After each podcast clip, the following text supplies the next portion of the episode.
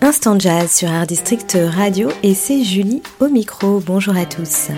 Je vous conseille d'aller découvrir ce 24 novembre au Duc des Lombards le concert du saxophoniste Benjamin Petit. Un concert de haut vol puisque ce pilote d'avion de ligne le jour embrasse les clubs de jazz la nuit. Il a déjà conquis la scène de l'entrepôt dans le 14e arrondissement de Paris à l'occasion de son concert de sortie d'album en octobre avec une salle comble.